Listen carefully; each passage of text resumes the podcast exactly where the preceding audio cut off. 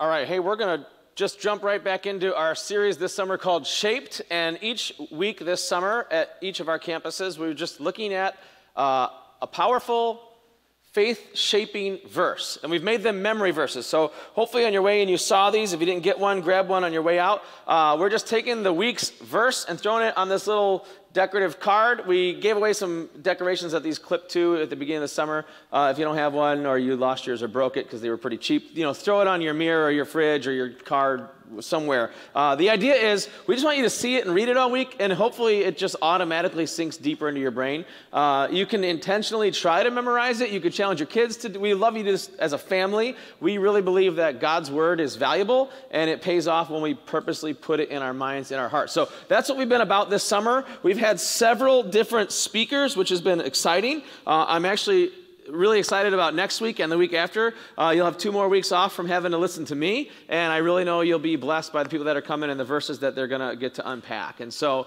uh, we're just jumping into this series and hoping that it shapes our faith. We, we kind of teach through what the verse says and what it means in our lives, and then we send you home with the memory verse, hoping that you will memorize it. I don't know if you've ever gotten an IOU or if you've ever written an IOU, or if you've just ever felt that sense of I owe you, right? If you're the if you're the ower, it's not a great sense. If you're like me and you love Dumb and Dumber, you love when uh, he should have given the guy a briefcase full of cash, but it's a briefcase full of IOUs, right?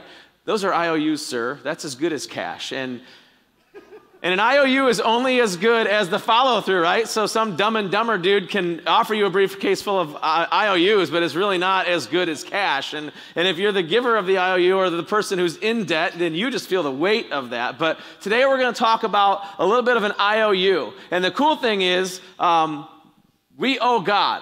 And I'm going to unpack what that is and how we do that and what that means. But the cool thing is with God is if we don't keep our bar, part of the bargain, he's, he loves us anyways. So uh, it's good and bad, right? You can totally take advantage of God. He opens himself up to that. He makes unconditional promises like, I love you no matter what. And you can hate him and he'll love you anyways. But hopefully it affects our heart in a way that we are compelled to love back because of how good his love is. So I want to jump into today's uh, key verse and to this week's memory verse. It's going to be in First John. I'm going to show you the key verse, and we're going to look at a couple of the other verses right around it, that little passage. So if you brought a, a, a device that Bibles or uh, an old school Bible or whatever you've got and you want to follow along in your own Bible, that would be cool. You can open up way towards the back uh, in a book called First John. It's right before Second John, conveniently. So, uh, but they're small and it's way towards the back. So, uh, as you're finding your way to uh, First John, you'll recognize the name John. It, it's still common today. Um, one reason it's been one of the most common names for like thousands of years is because of the guy that wrote this book. He wrote uh, he was the Apostle John. He, he hung out with Jesus. He was the youngest of all the apostles. He was a young dude, and he hung out with these other men, and they followed Jesus, and they learned from Jesus. And then when Jesus went home to heaven, he said, You guys are in charge now. And John actually lived longer than the rest of them,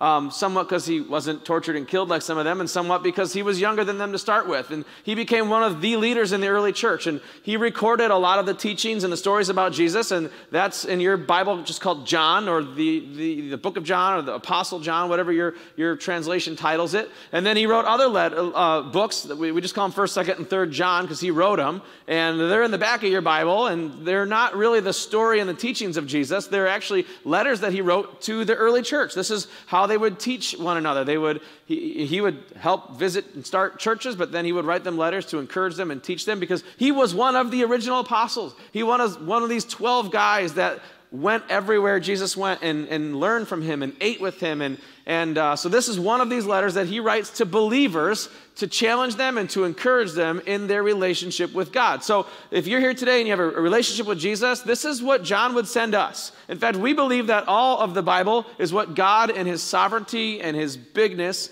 uh, had written and then preserved now for thousands of years so that we could hear from him, just like the early church did. And uh, if you're not a believer, then I would love for you to just listen in on this is what we believe. This is what we believe God does for us and what God calls us to do in return. Uh, but if you're a Christian, this is written to you just like it was written to the early church. And so, in, in the middle of this letter that we call First John, and he wouldn't have had all the little numbers. Somebody later on kind of broke that up into chapters and verses just so we could navigate it easier. So, if you're in chapter 4, you'll see verse 11. And this is this week's key verse, this week's memory verse. And he says this Dear friends, Or yours could almost say, Dear brothers and sisters, right? Who, this is who he's writing to. Since God so loved us, we also ought to love one another. And you'll see that phrase, God so loved. This is the same guy that wrote John 3:16. This is the same John. God so loved the world. He loved so. He, John couldn't just say God loves us. It's like not enough. He, he's trying to, you know, it's like when your little kid says very five times in the same sentence because they mean it more than they meant the last thing they said. John just can't express God's love adequately with words. And so he's always kind of trying to bolster it. And God so loved us. And if you want to know how much that so loved is, just look at the last couple of verses before this. In verse 9, he says this This is how God showed his love among us. He sent his one and only Son into the world that we might live through him. This is love.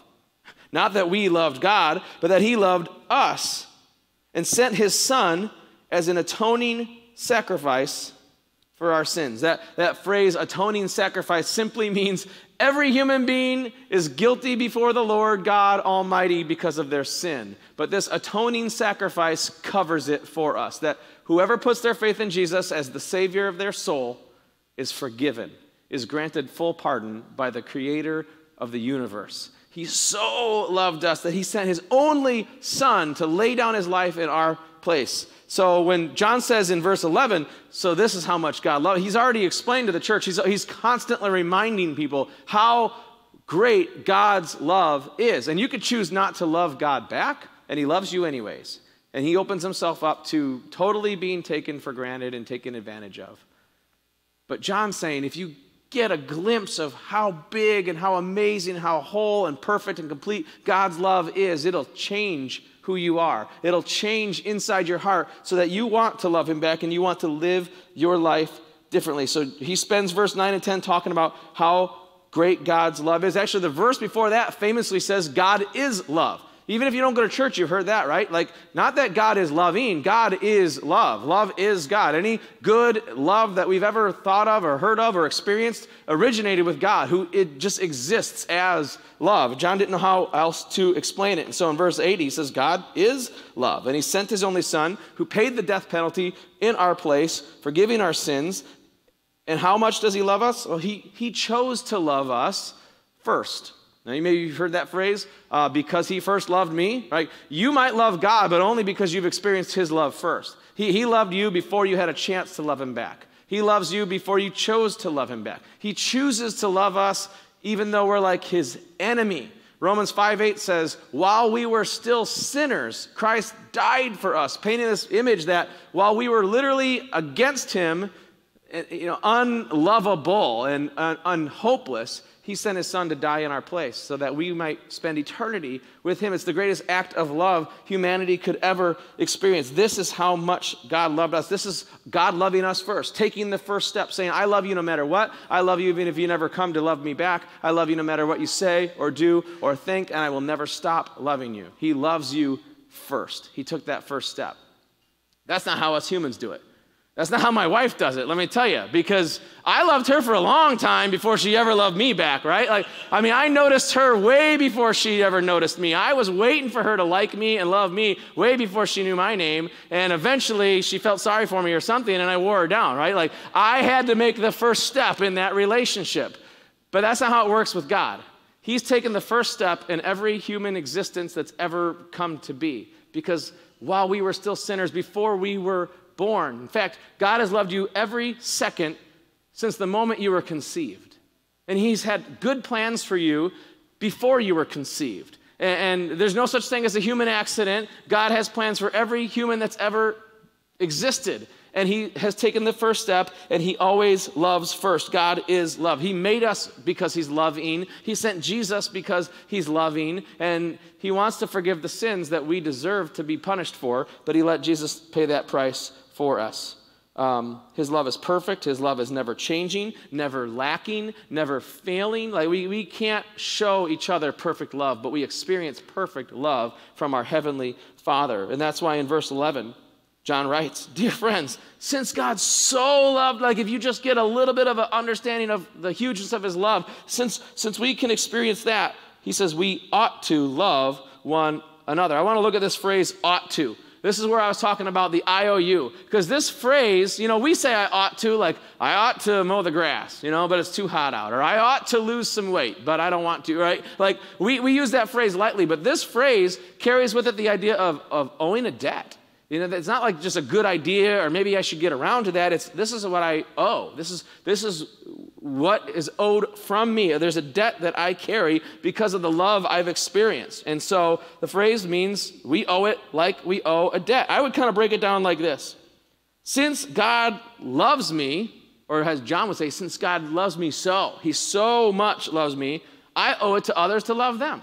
If you think about the way God took the first step and He loves you no matter what, even though you don't deserve it, and while we were yet sinners and, and dirty and disgusting and enemies against God, He loved us anyways and He laid His life down so He could forgive us for the sins that we deserve to be punished for. I didn't deserve God's love and He loved me first. You don't deserve God's love, but He loves you first. Then we owe it to others to try to show that love. If we've experienced that much love from God, then we carry with us a debt from God to others. That I owe it to others to love them. Who am I to hoard that love and goodness for myself and grace and not offer that to someone else? Now, it's not always easy, but hopefully in our hearts we feel that sense of urgency, that sense of, of indebtedness to God that we should love other people. So, who are we to keep that goodness to ourselves? We owe it to others, but also we, we owe it to God to love others. You know, think about this God loves them first, whoever them is in your life. Could be a family member, a coworker, a neighbor, a classmate, someone that you know well, someone that you don't know well, someone that you wish you didn't know at all, right? God loves them first. And He loves them perfectly, even, they don't, even though they don't deserve it. And if people matter to God, then people must matter to God's people. They should matter to us. And we owe it to them to show them the love that we've experienced, and we owe it to God. You know, He says the most important commandment in the whole world is to love the Lord your God with all your heart and by the way, and then go love everybody else. Love your neighbor as yourself. You can't pay God back. All he asks of his children is to love other people. You, you, we can't make it up to him, but he says, just show, show that love to other. Give that love away to other people. That's how you love me back. And so we owe it to people to love them because of what we've experienced from God, but we owe it to God to love the people that He created and that He sent His Son to die for and that He loves no matter what. And since God loves me so much, I ought to love each other, one another, love everyone. Now, all over Scripture, we see that God is love and He calls His people to be loving. We're, we're told to love all people, love the whole world, right? But then we're specifically told to love one another. Think about the Apostle John is writing a letter to a church, to a group of Christians, just like if we're here today and he was standing on stage instead of me. And he's using this language, we must love one another. So, yes, Christians are called to love anyone and everyone that they ever meet. But we're especially called to love other Christians. In our church and from other churches and in other countries who speak other language and in Guatemala and everything else, like there's an extra level of indebtedness to loving each other when it comes to Christians loving one another. And this is what John talks about all the time. And in this verse, he says, Since God so loved us, we ought to love one another. Since God loves me, I owe it to others to try to love them. Since God loves me so much, I owe it to God to love others. And then the Apostle John, the next verse, says something really interesting. In verse 12, he says this No one has ever seen God. That makes sense. You've never seen God. He's invisible. He's not, he doesn't exist the way that you and I and other humans and puppies and things like that exist. He's, he's a spirit, he's a being, he's, he's bigger than we can understand. In fact, he says to Moses, If anyone even got a glimpse of me, they would die because of my radiance and my holiness and my majesty. You can't even, you can't even conceive that thought. That's so John says, hey, no one, no one can actually look God in the eye. No one sees God. But if we, uh, us believer folks, us Christians, if we love one another, God lives in us, and his love is made complete in us. This is a big deal. The way I would say this is this people see God by seeing God's people. And if you're here today and you're a believer in Jesus, this is the indebtedness, the, the call on our lives that we would live in such a way, especially loving each other in such a way, that other people would see God through you. They would see God through us. They would see God through our relationships. They would see God in the way we manage our families and, and live our lives and, and treat one another and, and operate as a church. People see God by seeing God's people. He, he chose to do it this way. Which I'm not sure was his best decision, right? Like he's putting all of his faith in all of his eggs in our basket. He's hoping that we get it right enough times that more people get to hear this good message. But this was his plan. There's only plan A. He says to his disciples, Go make more disciples. You guys, I empower you all to do it and teach them to make more disciples, and it'll just keep going until I come back someday. That's plan A. There is no plan B. And people don't get to see God. And for a little while, Jesus physically walked on earth, but when he went back to heaven, he sent his spirit into everyone who follows him that they would be empowered to do amazing things in his name. And although we are not perfect, it's working, right? These people lived on a different continent and they spoke a different language. And here we are in America speaking English, worshiping our Heavenly Father, the same God that they worshiped back then. And that's because over generations and decades and centuries, Christians have been filled with His Holy Spirit to love others in His name and people see God by seeing God's people. And more people put their faith in Him, and then they're invited to be on the team at full capacity. There's no junior members on the team that Jesus pulls together. And so, all of us, this is the call that we would live in such a way and love, especially loving each other in such a way that other people would take notice, that they would, they would want to join the team. They would want to worship at that church. They would want to worship that God. This is God's plan. It's a little bit scary when you're like me and you're on the team. You're like, I don't know, I don't know what God was thinking with me on the team, but the same spirit that rose Jesus from the day, rose Jesus from the grave is alive in all of us everywhere we go, and that's his plan.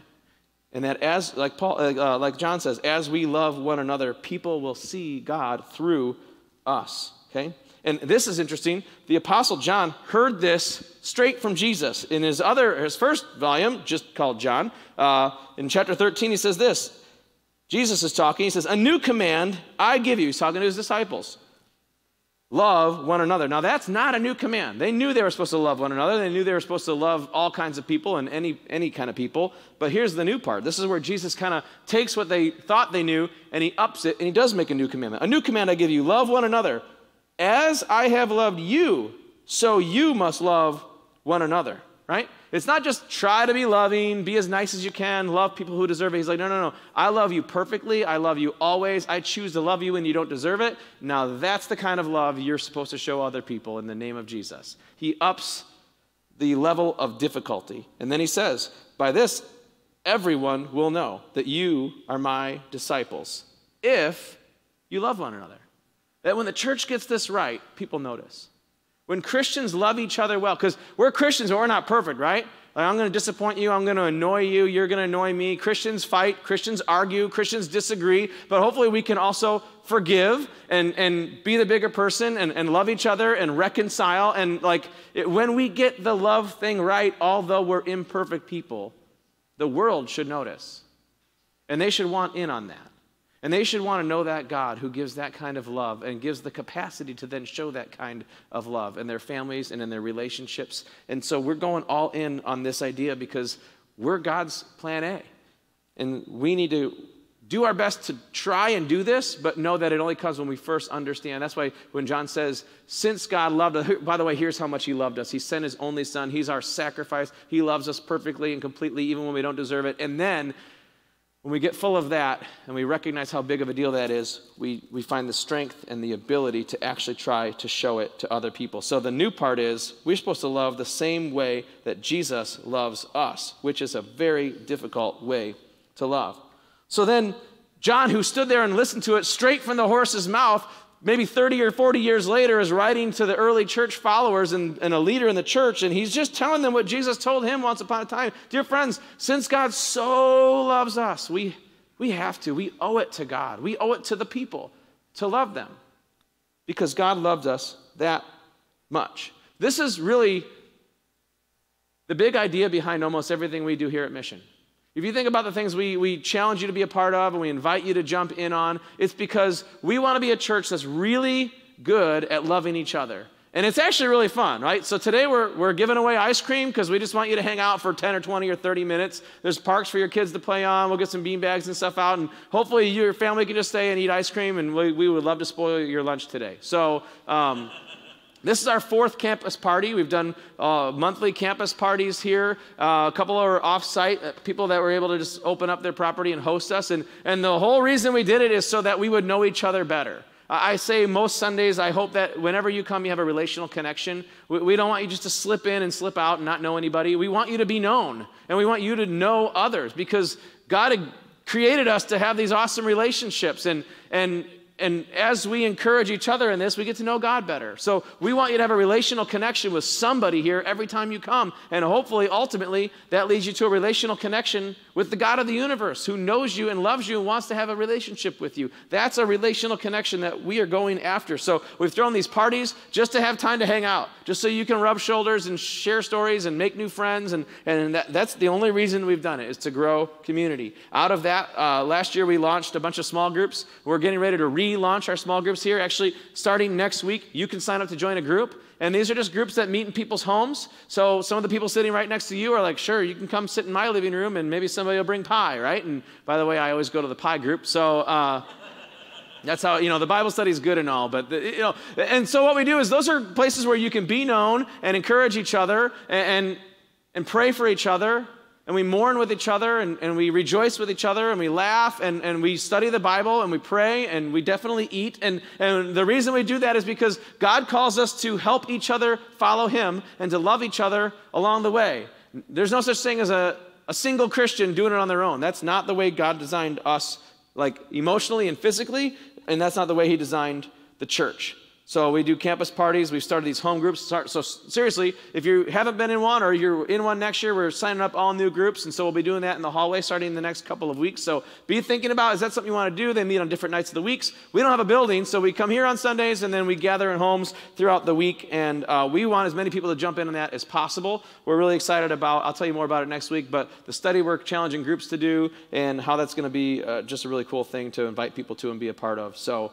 Uh, another thing that we do is these for Morris events. So this Saturday, we're going to be uh, downtown handing out water to people who are, are, more athletic than us and running a 5K race. And, and uh, we just want to be people that love people. We want to be a church that's known for being for Morris. The idea is a lot of churches are known for what they're against. We want to be known for what we're for. We're for our Heavenly Father and we're for the community and we're for great families. And, and, and so we're just like, hey, if there's a, a way to partner. And so the health department asked if we could just hand out water, and th- we think they're doing a great thing, and we're glad to just partner with them and support that. And so it's pretty simple. We get to hang out, hand out water, tell people about God, and maybe invite them to church. And it's just a way to be for our, our community and to partner with, with really cool people. And so we, we do events like that.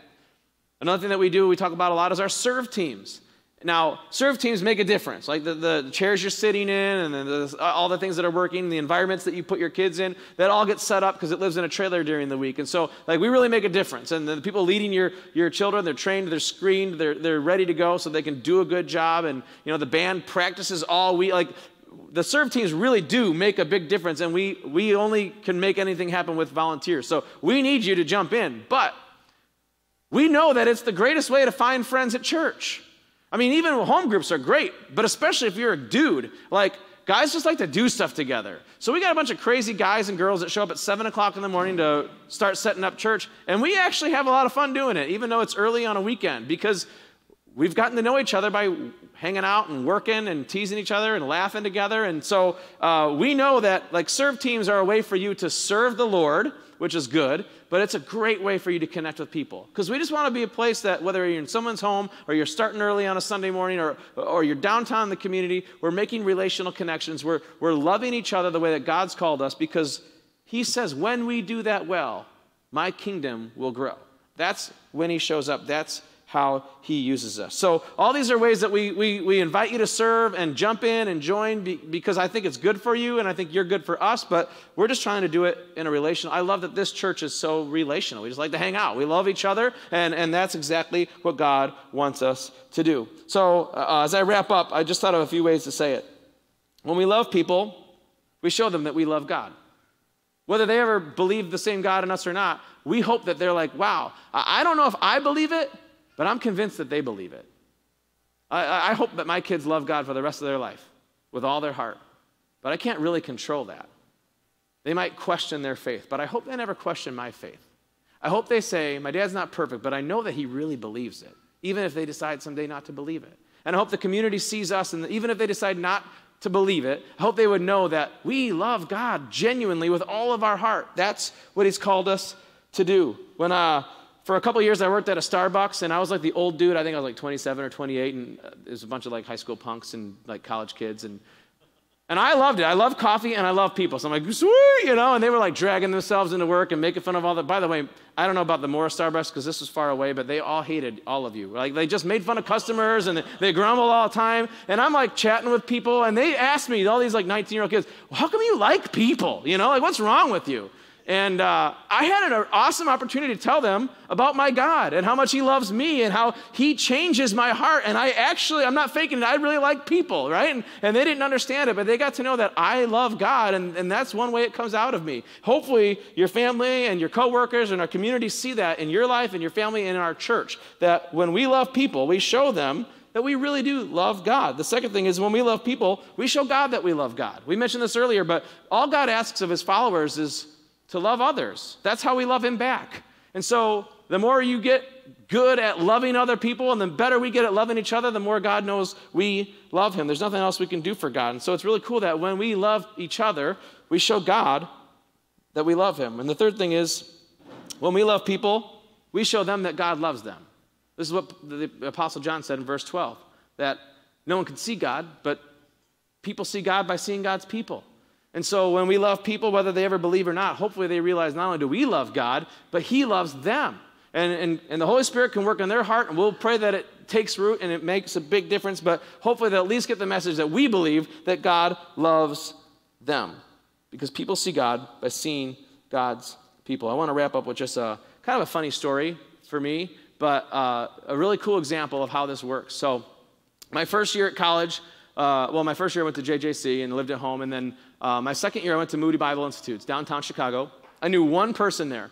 Uh, he was a couple years older than me. His name's Justin, and uh, Justin Live. Some people here know him. He was a friend of mine from like our home church, and and uh, so he's there as like a senior who like but just showed up to volunteer to help new students. New students had to go like half a week earlier. So I'm like the campus is pretty early. It's a bunch of people who don't know anybody like me, but I had one friend there, and he's there to volunteer and help new students. And so I'm hanging out with him like in the evening, and uh, we're walking around, you know, on campus, and we come to this guy. His name's Dave. And I didn't know Dave, but I just remember uh, Justin knew Dave. And so we're meeting for the first time. And this guy, Dave, he's real quirky. He's a great guy, but, you know, he's just, you know, some people. And so uh, He's one of these guys, he just kind of like says something and it is so. And so like you may have said something like this, but when Dave says it, he I mean he it changes everything. And so he looks at me and he looks at Justin and he's like, "Well, if you're a friend of Justin, you're a friend of mine." I was like, "Hey, cool. I got two friends, you know." I figured that's just something he says. That night, this is before we all had cell phones in our pockets. He finds the number to my room and my phone starts ringing. I'm like, I don't have any friends. I got one friend on campus, but I answer, it's Dave, my new buddy, right? He just decided we were friends. And uh, so he's like, hey, just thought I'd, you know, call you, blah, blah. He had some updates for me. And so he's like, uh, uh, Justin plays volleyball. You want to play volleyball? I was like, I like volleyball. I never played. What's Moody Bible Institute, right? Like, we had some good athletes and then some guys like me that were able to, like, walk on the team. But I would have done that if it wasn't for my new friend Dave, who I barely knew. He's like, you should, and I'll tell you, those couple of years in the volleyball team were some of the most fun, awesome times with a group of godly men that I've had in my whole life. And I'm so thankful that my brand new buddy who just decided we were friends called me and told me to do it. And he's like, oh, also, I run all the intramurals. So you need a job? I'll get you a job. You can be a referee. So, like, before school started, I was hired. And I, he just got me a job. And I, it was really fun. It was a good way to, like, work on campus. And it fit my schedule. And, like, and he became a really good friend of mine for years. He'll still call me out of the blue. I think because, like, 20 years ago, he just decided we are friends, right? And that's just how Dave is. And I, I'll never forget, he just looked at Justin and he looked at me and he said, We're friends because I was friends with Justin.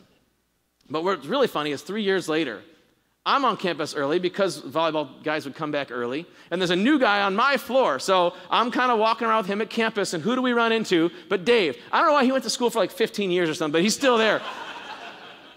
he said it's because he took a lot of Greek and there was more semesters. I don't know what his problem was, but we run into Dave almost in the same spot on campus. And I was like, hey, this is Brian. His name's Brian. We call him Beat Turtle. I don't remember why we called him Beat Turtle, but I barely remember his real name. And I'll never forget it. I wasn't meaning for this to happen. It like took me back. But now Dave looks at me and he looks at Beat Turtle and he says, Well, if you're a friend of Eric, you're a friend of mine. And guess who he talked into joining the volleyball team? for real. This guy was just, he just, Dave said we're friends now. And so it's just the coolest example of just deciding I'm going to love you because I'm supposed to. Because, you know, like think about the church. Now, we're called to love everybody, but we're especially called to love one another.